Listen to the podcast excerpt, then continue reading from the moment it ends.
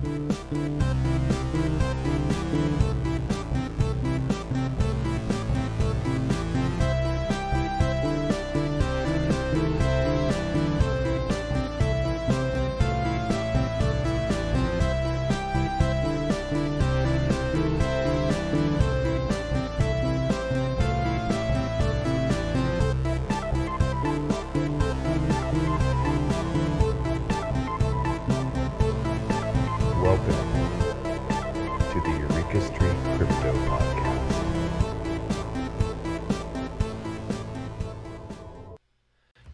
Good afternoon, everybody. Welcome to Eureka Street Crypto Podcast. Normally, I would say good morning, but um, I haven't been doing this in the morning. I haven't really been doing this show at all. My last episode was with the Cult DAO, covering that project and the Revolt um, token, and that got an amazing response. Actually made a thousand subscribers for the first time ever. So hey, you know whatever, feels great to finally get a thousand. Of course, uh, two people unsubscribed immediately, and it went back to 998. But hey, I, I hate a thousand, and that's all right. Um, anyway, so yeah, thanks for the response on that. I'd like to do another episode covering Cult DAO and the Revolt token to talk more about the tokenomics of it because I talked a lot about the ideology of it. And uh, yeah, man, it was a fun episode. Um, but um, this episode, uh, well, first of all, you know, I've been doing this since October 24th, 2020. This is my brain dump uh, to be able to just talk about things that I learn in crypto. And I learn something new in crypto every single day, whether or not I broadcast. This is my message in a bottle to other Web3 folks out there and other people curious about crypto and just even check up and see how I'm doing.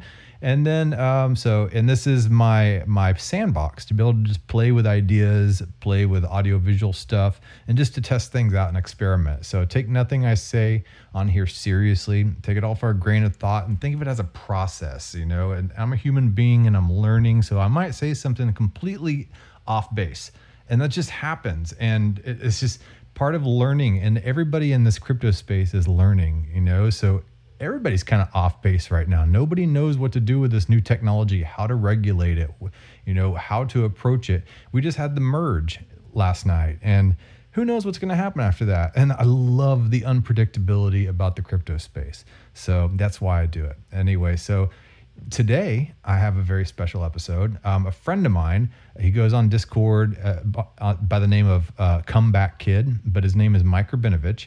He's an former lawyer uh, from Canada, and um, he has a podcast called the Ab Initio podcast that I've helped produce. Um, so yeah, man, we've been partners on that, and that's that's one of the Bankless DAO Legal Guild podcasts as well. Um, he's been an absolute pleasure to work with. Super amazing guy, is very knowledgeable about the crypto space and about regulatory structures. Um, about all the stuff that I didn't really know about coming into the crypto space, and I've kind of had to give myself a crash course on. So yeah, um, he's been kind enough to allocate some of his time to come on my show and explain some of these topics.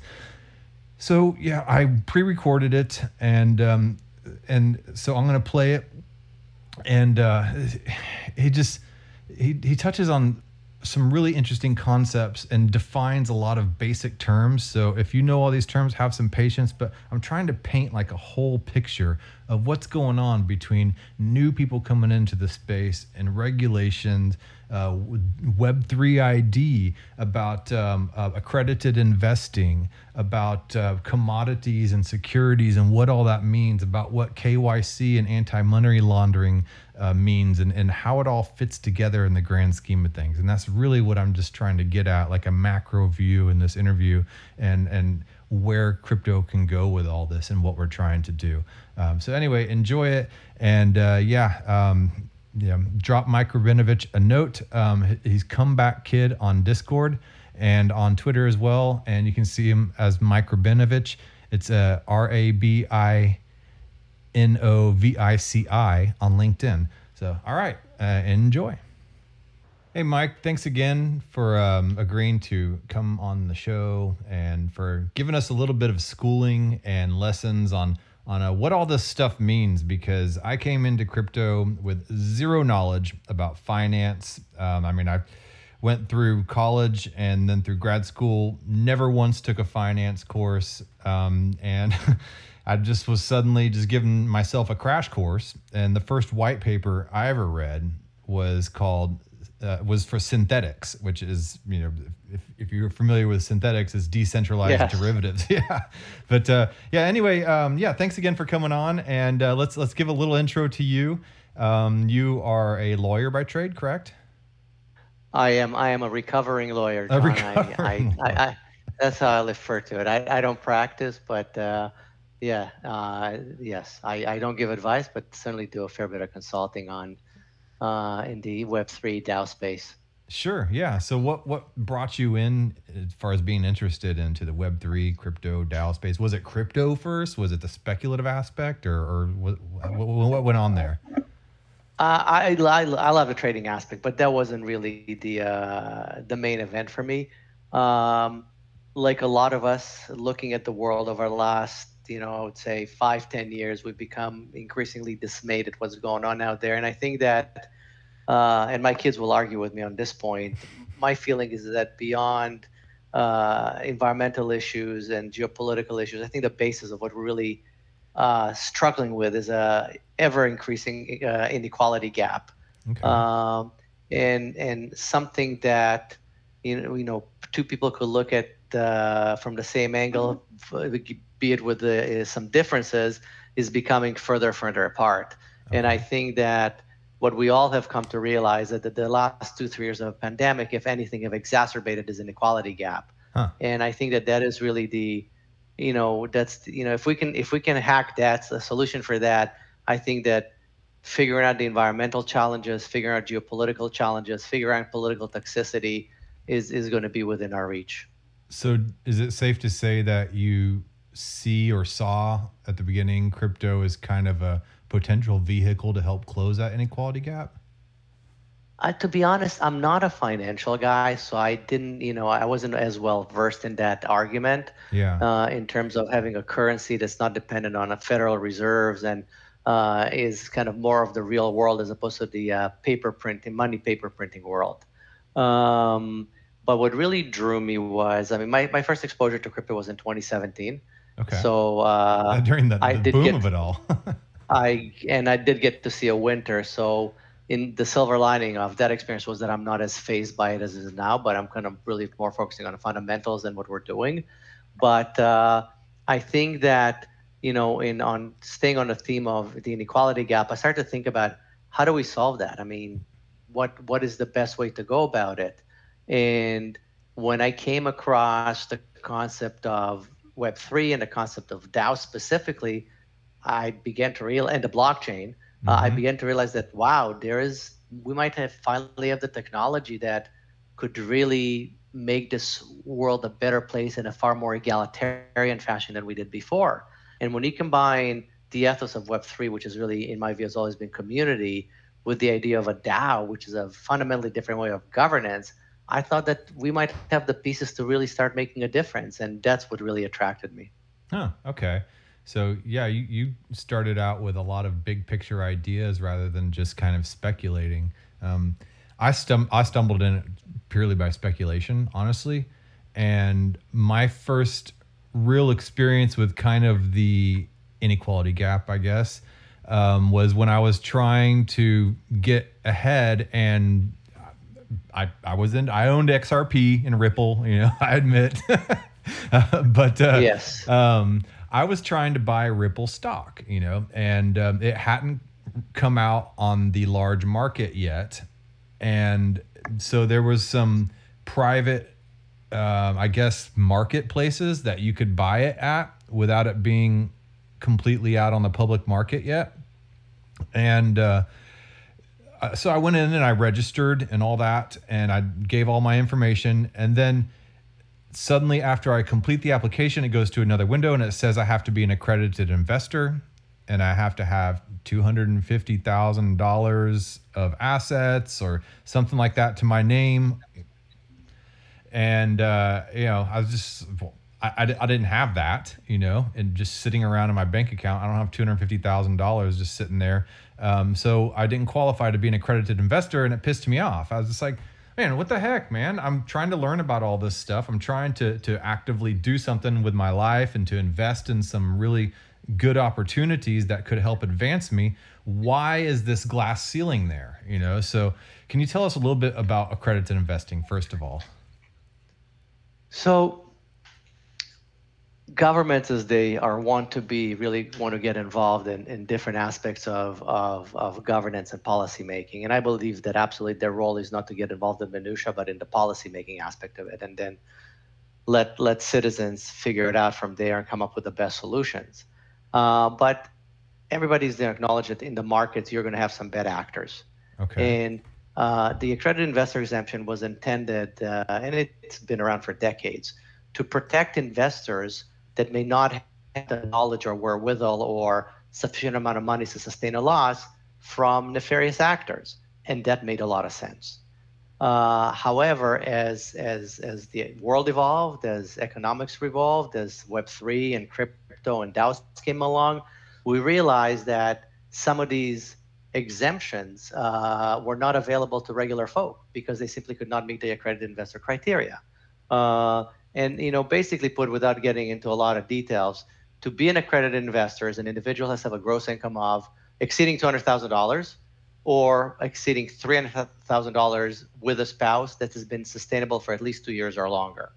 Uh, and as well, they need to have a million dollars net worth along with their partners, uh, a net worth that exceeds $1 million. But, and this is a big but, especially in these days with the prices of real estate, it has to exclude the person's primary residence. That's exactly. And I was like, okay, I can do that. You know, I got my house, you know, but then no. not so fast. Yeah. Not so fast, John. But so what I start to think about is that, you know, the other criteria that are added on is your level of education and how knowledgeable you are.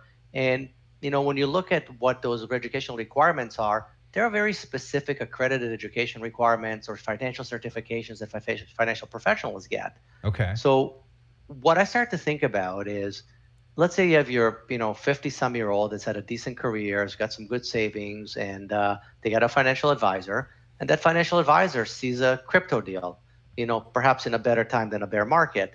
So they call their client and say john i have this good deal you know the you know can we put in 50 grand? You know if that uh, advisor has done well for you you may just say yeah go ahead sure mm-hmm. we've done well together or you might say, well, I'd like to find out a little bit more about it. And good luck understanding what they were talking about. And I even doubt the financial advisor knew what they were talking about, mm-hmm. right? Somebody pitched it to them and they've made money with that person before. They have that trust in them. Okay. So they decide to bring their book or their clients into the deal. Um, now, let's compare that to somebody that's, let's say, in their you know, early to mid 30s. They got a house, uh, mortgage, a couple of kids, uh, but their passion is Web3. And they spend a lot of their free time listening to podcasts like Bankless HQ and like uh, Crypto Vision Works with uh, Raoul Pal and, and Ash Bennington. Uh, and they become super knowledgeable. But they could never touch that kind of deal that the 50 some could touch mm-hmm. because A, they're unlikely to hear about it. And even if they heard about it, they would be prevented from getting into it in the same way mm-hmm. as, as, as somebody that is an accredited investor.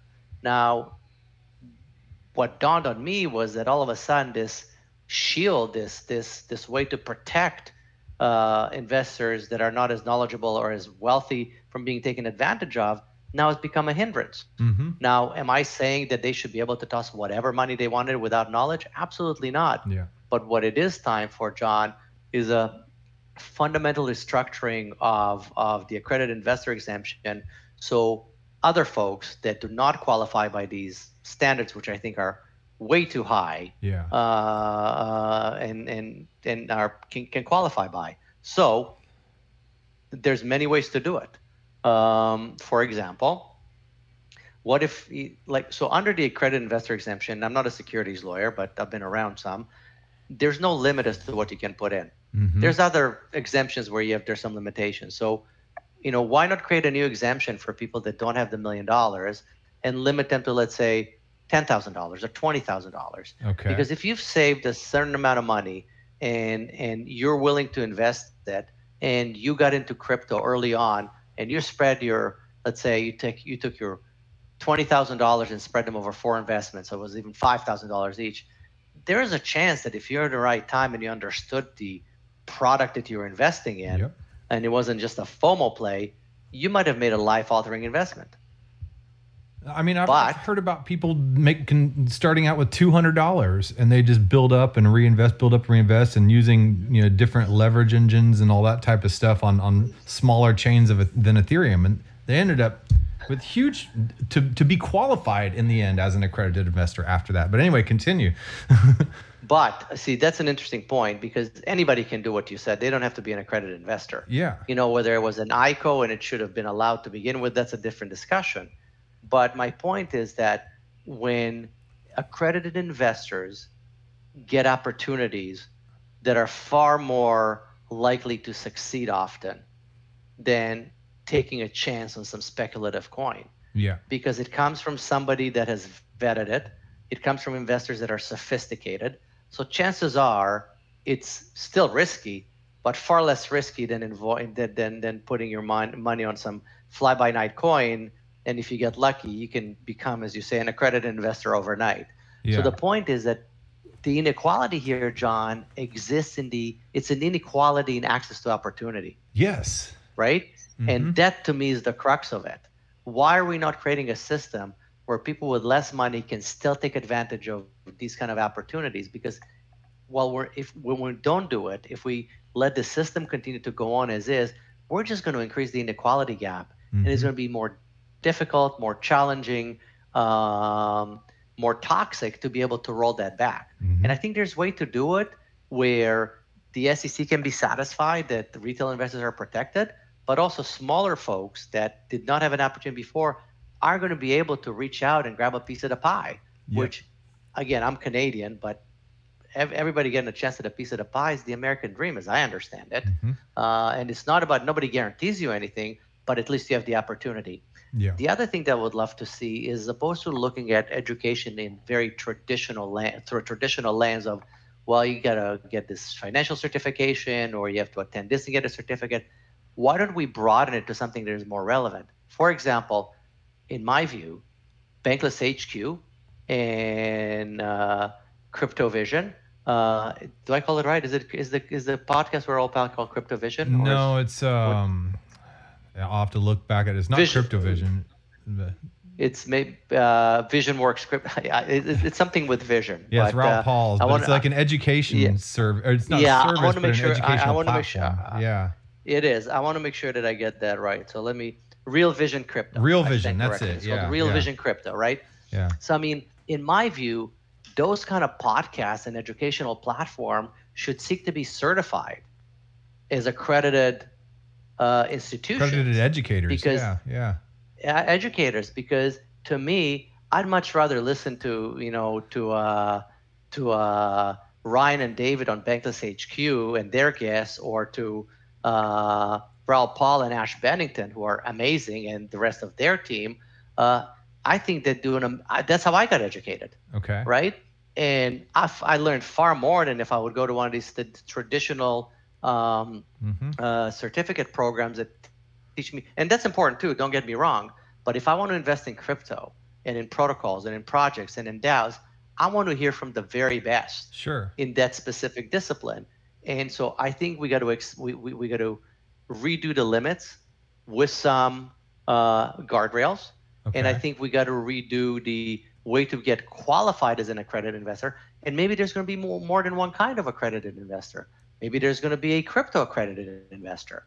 Uh, and maybe there's going to be other types of accredited investors. I think that this monolithic approach with these set numbers uh, are really um, preventing a lot of good folks that are knowledgeable, are willing, uh, and are, are smart with their money to take advantage of, of life changing opportunities. Well, that's what DAOs are kind of creating. They're creating these horizontal, flat organizations rather than top down. I mean, you can imagine how much, in order to be a crest, uh, uh, to be a financial advisor, how much those classes are to take that a lot of times companies pay for. But the average person would probably have to couldn't afford those classes in order to become certified without the capital behind them.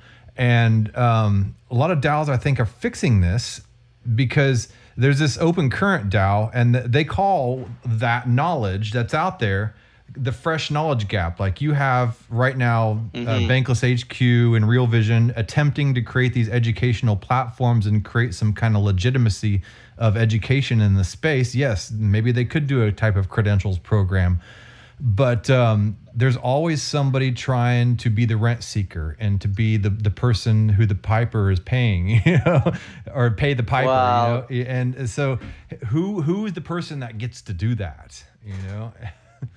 Well, that's bottom line. This is this is something that needs to be addressed by the politicians. Yeah. Good luck to us all. um, and and you know they might have other more pressing issues to deal with, but to me, if if you agree with my thesis that the inequality gap is really the fundamental issue that we have to address, so we can address together everything else, Mm-hmm. then this is really important. Yeah. Uh, and and and it's not just important, but I mean, time is of the essence, as they say in contract law, Yeah. right?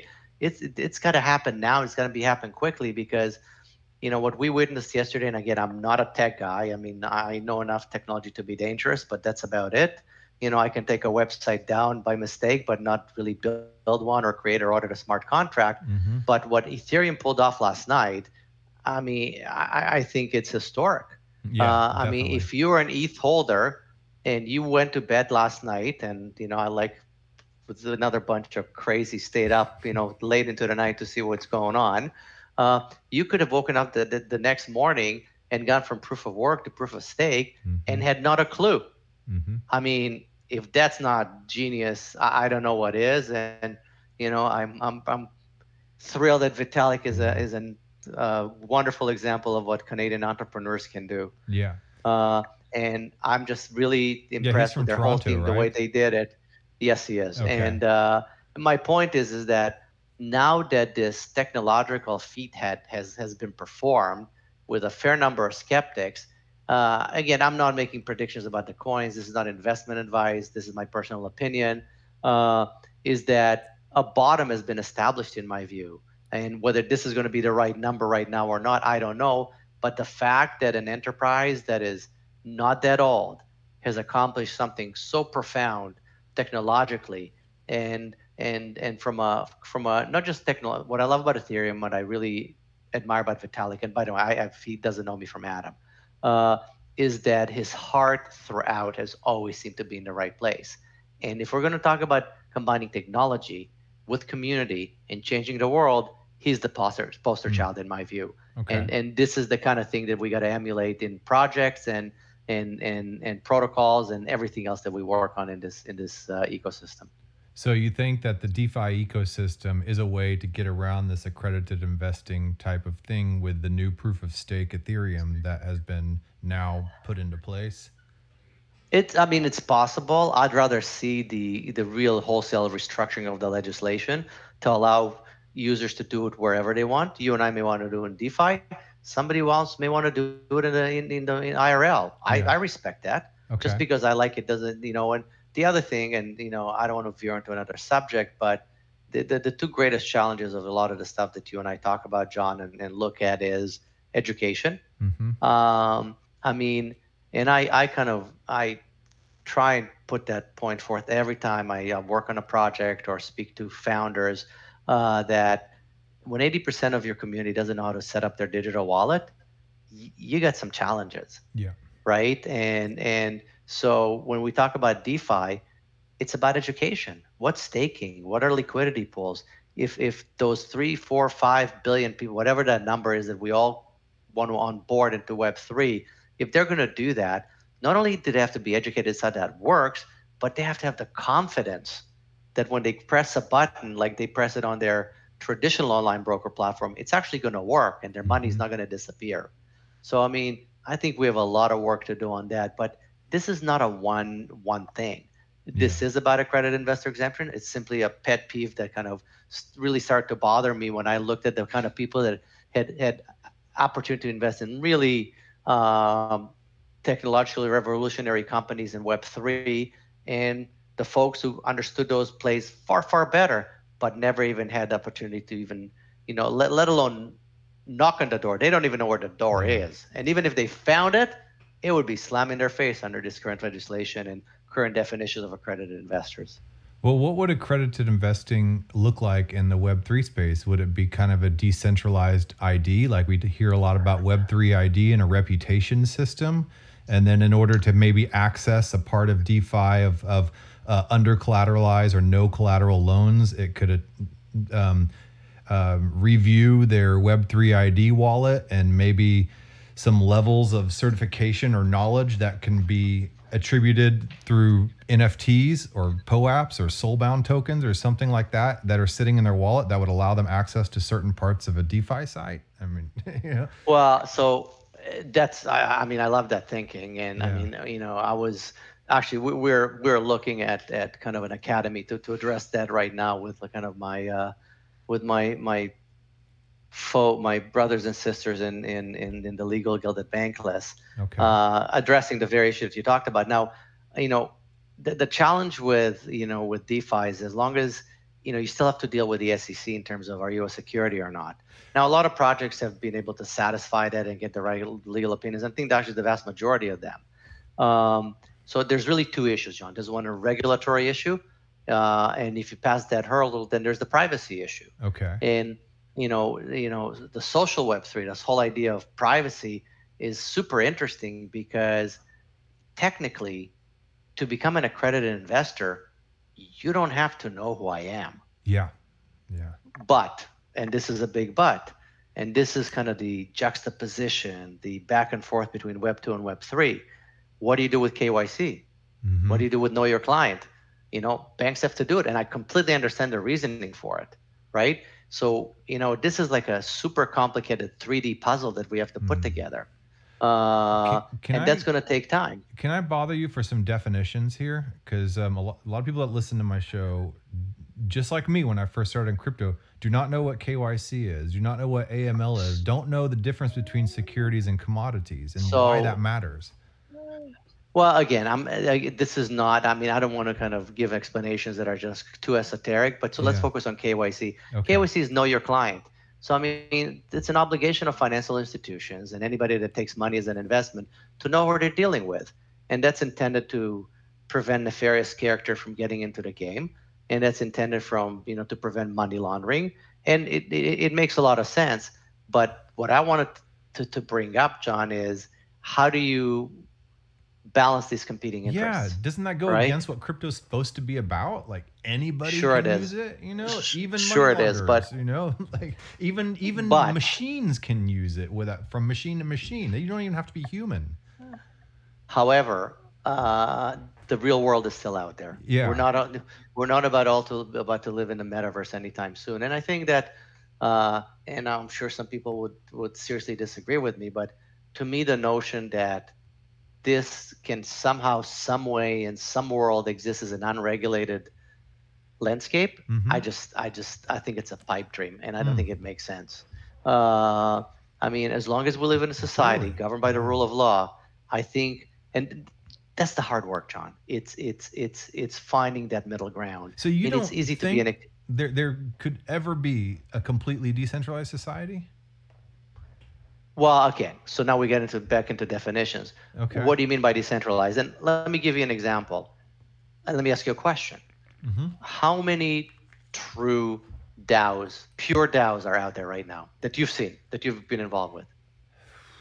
Wow, that's when you, You know, really that- think about like the, the one of the most that I can think of is MakerDAO, perhaps. You know, Perhaps, right? So I mean, and I mean, so I'll tell you two things. Bitcoin's kind of a DAO in a way, you know, The- and that's probably the most uh, decentralized thing you can get. All these nodes voting on on BIP Yeah. proposals just by you But know they're- the- with their nodes.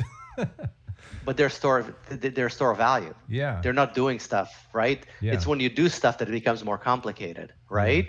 Okay. So I mean, that's that's the real challenge. I mean, how, how, so I'll give you an example. So when when people reach out to myself and some of my colleagues, and, and we do any consulting uh, on, and that's a lot of it is in DAO formation because everybody wants to be a DAO, right? Yeah. Um, Dinos, you know, DAO in name only. you know, it, it like it reminds me when my kids were littler and we used to watch the Disney stuff and like you know Aristocats. I don't know if you've ever watch it with your kids, Yeah. but you know the song "Everybody Wants to Be a Cat." That's Mm-hmm. the song that pops into my mind every time, right?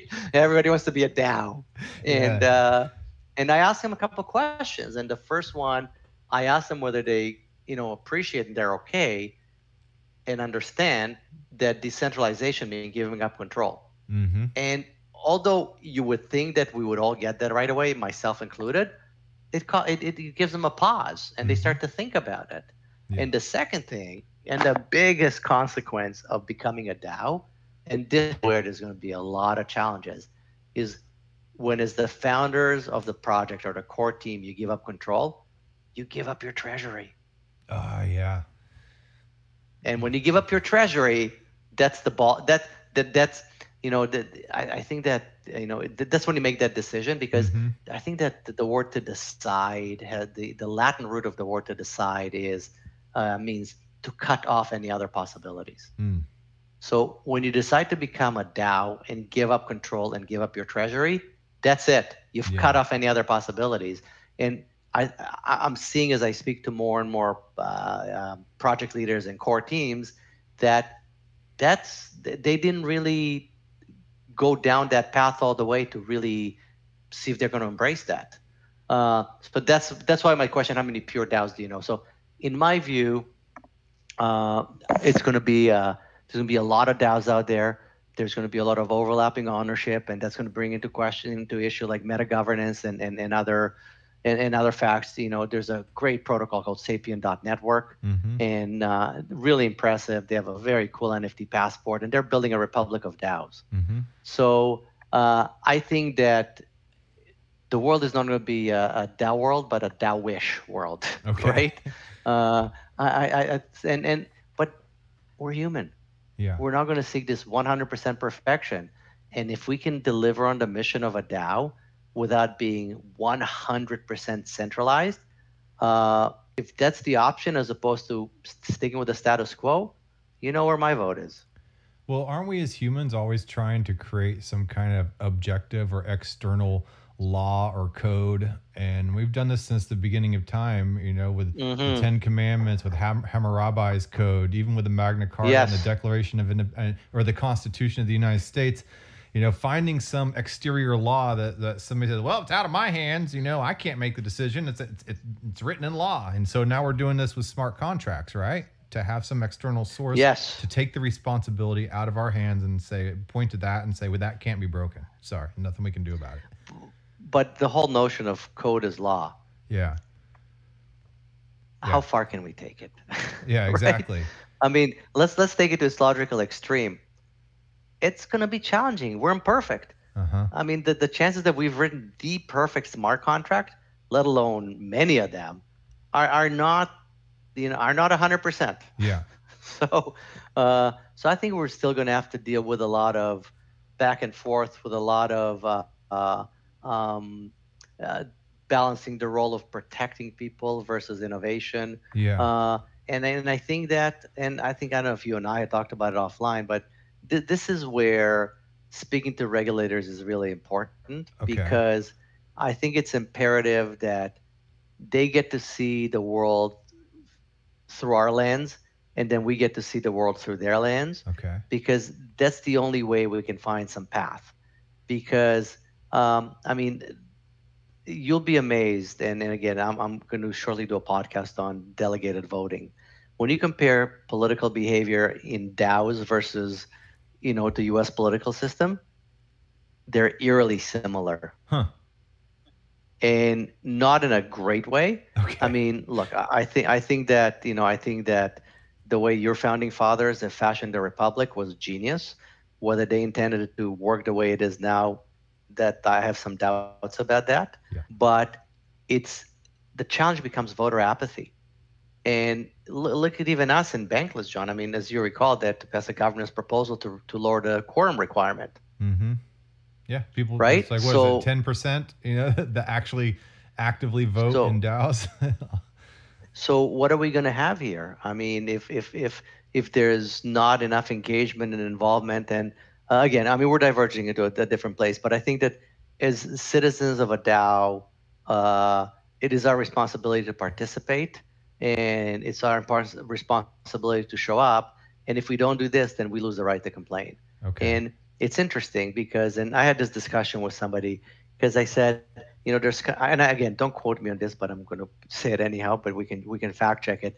I believe New South Wales in Australia um, can fine a citizen if they don't vote. I think something like fifty-five dollars. okay. Right? I said that's super interesting, right? Yeah. I mean, maybe maybe maybe your coins get slashed, or maybe you have to give up something, or maybe you have to pay a couple of coins into the communal pool if you don't show up and vote on a forum or on a proposal. Uh, because without participation that is markedly better than what our political systems in the US, in Canada, and elsewhere are delivering, I mean, how are we going to build this as a community Yeah. where everybody's going to have a voice as opposed to representing a small number of people that hold a huge amount of governance coins? Hmm. Interesting. So those governance coins, um, they they can give people a lot of power. In a lot of cases, can people speculate on that power? And are those coins a um, a commodity or a security? Well, that's the big question because I'll say two things. Number one, you know, the securities commissions, regulator, regulators both in the U.S. and Canada, which is the ones I'm kind of a little more familiar with, you know, they take kind of almost a bear hug approach that pretty much everything is a security unless you have an exemption. Okay, let's real Right, quick and- define the difference between a commodity and a security. Well, well, again, I mean, I would just point people to the Howey test. There's a three-prong test, and they break it down for you. okay. But the point is that if you entered into uh, a, a, like an investment contract in order to earn a profit, and that profit was going to be based on somebody else's effort, i.e., like the board of directors, the C-suite, the CEO, her, him or herself, then that's a security. If you're in there to make the money, it's a security. Now, the thing is that the commodity argument or, or the utility coin argument is is the reason that we have Ethereum today. The, I mean, if I would highly recommend reading the Infinite Machine to anybody that that is interested, because it tells the story in detail and probably and articulates it far better than I than I am. And it basically they got a legal opinion, and the SEC decided they were a utility token okay. and they're not a security. Because had they decided only, otherwise, right? For, to be Yeah, used for- in the protocol, so it has yeah, some kind of you, use. you, you needed to pay for gas. Yeah, Right. okay. So, So that made sense. You're not going to get rich. And You're if- not supposed to get rich off of it. You're supposed to not use it. Okay. supposed Yeah. to, right? and and and so what happens is that if if that decision didn't go that way, then there would not have been an ETH merge last night. There would have been nothing, Okay. right? So my point is is that Howey test is a it, it summarized really well. If anybody wants to understand it, they, they can take a quick look at it. Canada followed that legislation with a case and a, uh, with a decision that was based on the Howey case. Uh, but those are kind of the, the, the central, you know, parameters of it. Mhm. So my point is, and you know, to bring us back where we started, lots of issues in the air, uh, lots of things that need to be debated and solved and agreed upon in order to move forward. But I think it all starts with the ability of people to have an equal access to opportunity Okay. that's you know as old as liberal democracies in my view and that's that's really what i got to focus on and to me one of the the real friction point is the accredited investor exemption Yeah. as is uh, and I, I think that needs to be revisited in a way that really uh, lets people benefit from some of the amazing innovation that is going on out there as we go forward Yeah, yeah. I mean, I heard a really good argument in in favor of accredited investing recently, and they were saying, look at these projects like Hex, you know, that are just doing all this direct marketing to, you know, your mom and pop somewhere who don't understand any of this, and they're told that they're going to hundred x their money, and you know, and I mean, at the same bucket time- shops have been around uh, for as long as as you know the whole notion of making a profit has been around. Yeah, and I, and, and I think that that is exactly where regulatory authority should be putting in their focus, okay, right? It's shutting those kind of operations down because, um, again, j- just by by passing the legislation doesn't doesn't mean you let people run wild. yeah, All you're saying is is that somebody that's knowledgeable can take a risk on the quality investment that they wouldn't have before. And keep in mind, accredited investors get access to opportunities that will never be, you know, brought to them by these, you know, hucksters. Yeah. Because, you know, financial advisors and their and their accredited investor clients are pretty sophisticated, right? They're least likely to fall for those kind of schemes. Mm-hmm. And and it's because folks don't have the opportunity to access those kind of investments that they're more likely to fall prey to some hucksters that is pitching them a 100x deal because they don't they don't have access to anything else Yeah. and they, they see their neighbor getting rich or their uncle getting rich or their uh, you know their their their sister's uh, you know sister-in-law getting rich but or Mhm. invest in good opportunities but they'd never see them Yeah. so well if, if the all the all the opportunities you see is the 100x scam you, you might fall you might fall for it Yeah. unfortunately Well, I and, mean, and that's It, it comes back to this what Open Current Dow is calling it the fresh knowledge gap. Like we have all this noise in, in places like Reddit and the, with the advent of the internet, with the advent of crypto, of all these poor people basically being able to freely educate themselves on a lot of really s- sophisticated topics. And Yes, so right. they may be a hundred times better and more knowledgeable than somebody who's some kind of accredited financial advisor. yeah. So, th- so like what we were saying about the Web three ID, you know, how do you certify those people to get them to to the place where they can you can you can bring in the regulators and you can say that these people are qualified. They might not have the moolah. Well, I think what has to happen is is that uh, bastions of really high quality knowledge, uh, like Raoul Pal and like uh, Bankless HQ, uh, have to hopefully get themselves certified or get somehow approved Yeah. to be able to provide that kind of knowledge base. Look, to me, if you could come up with a model score as what number would you need to qualify to be an Mm. accredited investor as opposed to just straight up 200 300 million dollars yeah. You know for primary residence right Or what Uh, skills I can you think I- demonstrate to, to to get that Yeah. as well? You know, like either Yeah. money or skills. You know. so okay so before b- before i forget i just you know you did ask something about the, the Howey test so the Howey test has four elements right i just wanted to make sure that we get them right Sure. and they are is it an investment of money in a common enterprise with the expectation of profit to be derived from the efforts of others Okay. That's the Howey test, right? So, you know, under that definition, a lot of the stuff that you see out there uh, is going to fall within its purview and is going to be looked up upon as a security. Now, that's another big ball of wax that needs to be tackled, right? How do you define a security? How do you go about it? Do you allow people to invest in if it's a small amount of money? Because we know one of the purest ways to find investment is to re- raise investment within a DAO, where you have a thousand members and they each put a thousand dollars each. That's a million bucks, right?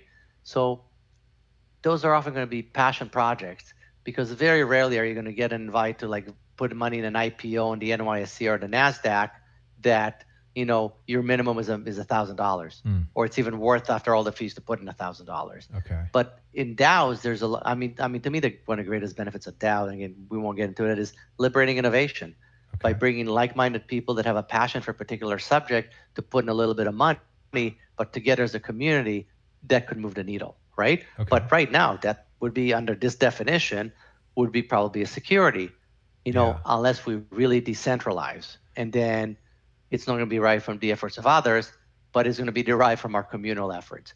So that's another area that has to be tackled in terms of not access to investment opportunities, but partially that as well, but access to capital formation, which is the one thing that the regulators are having issues with DAOs with respect to. Okay, so what happens if a DAO creates a token for voting, governance, whatever, and then later on it gets deemed a security? What what can happen to them? Well, they can get penalized, right? I mean, again, I think in the U.S. it's called the Wells Notice. Okay. You get one from the SEC saying you're in violation of of of, of the act, and uh, you sold securities uh, without a prospectus and without an exemption. So you're going to be penalized. Now, again, I'm not. Uh, I, I think it's a civil penalty, but you can Okay. probably ch- charge criminally as well, depending on the conduct. Again, I I don't I don't know the law Yeah. uh, in, in the states, but uh, That's serious, that's right? That, oh, it's yeah, it's it's it's very serious, and uh, it's also, I mean, from what I hear talking to to folks that have seen these, you know, the the enforcement is is inconsistent, the penalties are inconsistent. okay. Um, you know, I've heard people tell, like very reputable people, kind of who are, you know, ideologically opposed to this kind of approach by the SEC, saying, if you can raise a lot of money, go do it and figure out the regulatory stuff later. because apparently there have been ICOs that have raised tens of millions of dollars and paid like a $2 million penalty. And again, I don't know their names. Yeah. This is what has been relayed to me third party.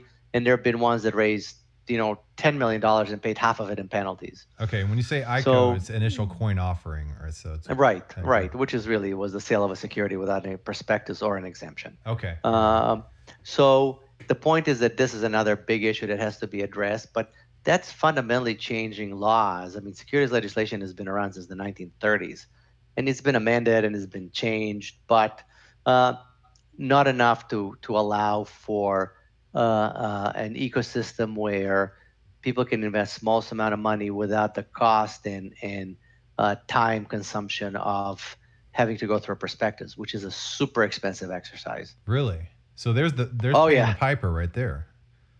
Oh, there's, you know, uh, I, I can tell you just from like small Canadian, Canada is not, you know, greatest country in the world. I, I'm fortunate to live here and uh, do some stuff amazingly well. But in terms of venture capital, that's not one of these areas. I Oh. mean, so a lot of companies go public early.